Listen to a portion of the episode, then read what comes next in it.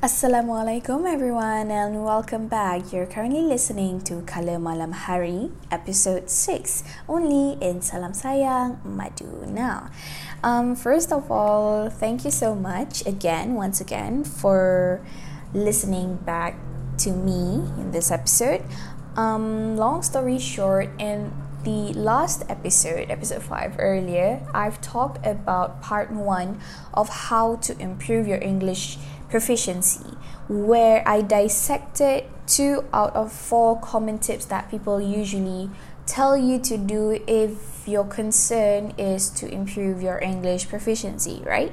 So, for this episode, I'm going to dissect two more of the common tips. Common tips are like basically when you ask, hey, how do I improve my English? And then these people would say, oh, you can do this, this, this, and this. So it's a common tip that people always tell you to do, and you might have been doing for a while now.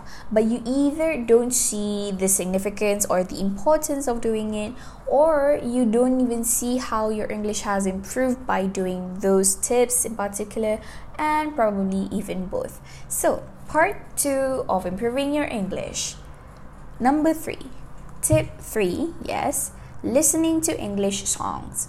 So, when you ask about improving your English, they will tell you to listen to English songs. Again, the main question how efficient or how effective is this tip going to be and going to help you with your English, right? So um, nowadays we are in the age of entertainment taking place almost everywhere. You see, we have Good Vibes Festival. We also have many music award shows and etc. And we listen to mainstream English songs like you know by Justin Bieber or um, Rihanna or even Adele. And yeah, those are English songs. So, how are those songs going to help us improve our English? Well, let us see now. Typically, or first of all, the English songs are, of course, performed by the native speakers of English language themselves, either American or Britain singers, you know, English singers in particular, like Adele and Little Mix, they originate from Britain as and like Justin Bieber as well as Usher and um, Rihanna. They all originated from United States of America. So yes they are native speakers of English. So how exactly do these uh, singers help you with your English? You see songs are like well songs are poems um, and they're a form of poetry, but they're performed with somehow upbeat music or very um, different genres of music in total.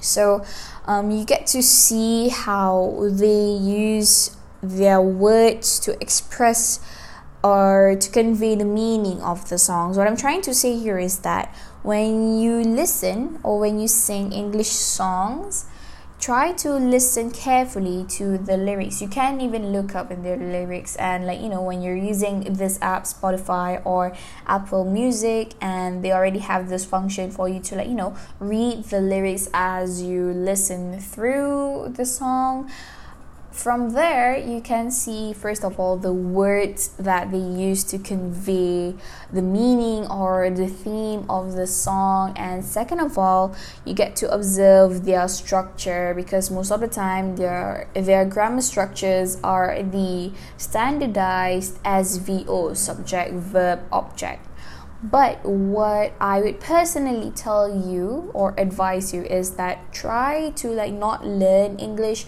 from singers or like from current ma- mainstream rappers like um, that have certain accents like Nicki Minaj or Cardi B or um, the late uh, Temptation. Not saying that they're not good rappers or they bring bad influence to your language because that is just our personal preferences.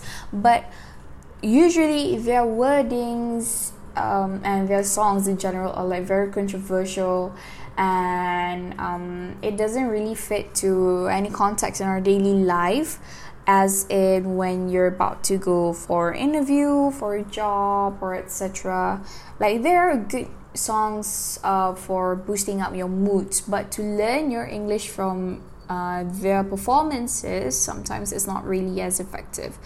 Usually, if I were to learn my English, I would um, improve my English. I'm sorry, I would take it like listen to songs from singers like Adele and Little Mix, um, you know, songs that don't typically have curse words because those kind of songs are like very rare nowadays. They find it like if you perform, if you don't enter at least one curse word, then you're then your song is no longer invalid, which I think is a bit ridiculous. But again, it's all up to our own um, preferences, personal preferences when it comes to songs and entertainment. Just that when you want to personally just improve your English in general, um, yeah, you can listen to English songs and observe their lyrics and their lyrics are often in a standardized order in which we typically use in our daily lives you know as in we don't use um,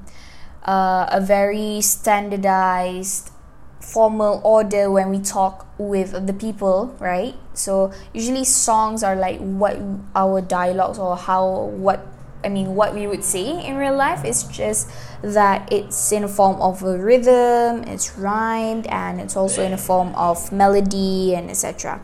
So, um, that's why I said don't learn personally just from songs that with or featuring rappers like um, the ones I've mentioned earlier because they sometimes use cuss words and there are certain accents that you might not understand at all and it might sound a bit offensive when you try to you know imitate it in real life because we always imitate what we listen or what we learn from these songs nowadays. So try your best to like not be influenced for your english right? Okay so yes listening to english songs are definitely effective to help you improve your english.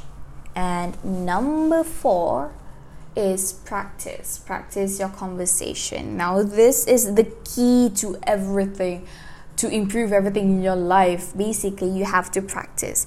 But of course, you don't understand how do I exactly practice, you know? Well, first of all, practice is very important. Even if you do steps one, I mean tips one, two, three, but you don't practice it in your real life, then it would be almost meaningless. So, by practicing, I mean by interaction. As in you have to practice your english with the people. That's the only way for you to know where your mistakes are when you speak in english and where you can just you know correct them on the spot. Now this is a bit tricky. Given that our local society our locals i mean certain locals usually think of english as a colonizer language that eventually erases the Malay out of you. This is for um, specifically um, Malays lah, for example, you know, like when you try to speak in English. I mean, I would speak from personal experience. When I spoke in English, when I was around primary days or like secondary school back when I was in Form 1 Form 2 I often speak English and the, res- the responses I'd get in return was um, are you trying to be like a westerner or something? Kau tu Melayu kan sedarlah diri sikit you know like bahasa jiwa bangsa etc which is very ironic because you said it's bahasa jiwa bangsa but yet you use short forms when you type in bahasa Melayu. So where's that bahasa jiwa bangsa soul in your life? Tiba membawang. But what I'm saying is that if you want to pra- when you want to practice your English make sure it's with the right circle the right person, the right people that won't judge you for your English nor would judge you for your effort in speaking English. So, um, you know, have yourself mix with people who encourage you to learn and to improve anything in your life, even English. I remembered um, it's Teme, it's Teme, right? So I remember he once um, shared with his followers on Twitter where he studied overseas and his English, he claimed that it wasn't as fluent or as proficient as people think it would be considering that he studied in London. But what he did was that despite of his many grammatical errors, he just continued with it, even with his broken English grammar, because he knew that his future employers and his friends right there would help him with his grammar by the end of the day. And um, he just makes sure that whatever he wanted to say is perfectly conveyed. You know, like for example, when he was about to be interviewed by um, his future employer and when his employer just interviewed him because his employer is a local there and he answered in a very broken english. He claimed it to be but eventually whatever he wanted to tell the interviewer it just it's perfectly conveyed well. So that person right there i mean the employer did not judge him for his english but he saw the man's efforts. So that is what I'm trying to have you implement in your life as well. You see, when you want to practice your conversation, you don't necessarily have to make sure that your English is perfect from square one. Imperfections are the best teachers. When you're committing mistakes in English grammar, don't feel like it's too sinful. Don't make it demotivate you. No, those mistakes are the best teachers, like I've repeated earlier again. So, from those mistakes, it can eventually teach you what grammar mistakes you have committed and how you can correct them in your real life. I mean, like they said, practice makes perfect. And how can perfections be reached through practice if it wasn't for mistakes, right? So, yes, practice your English is always important.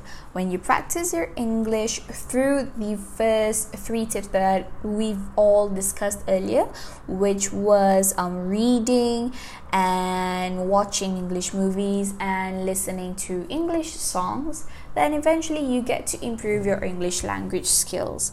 Now, from my um, personal point of view, because people have been asking me, where have I learned my English?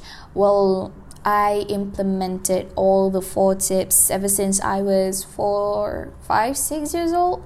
Like when you know when they have all those newspapers um, for SPM or PMR students, um, and then they have back then they have science subjects taught in English.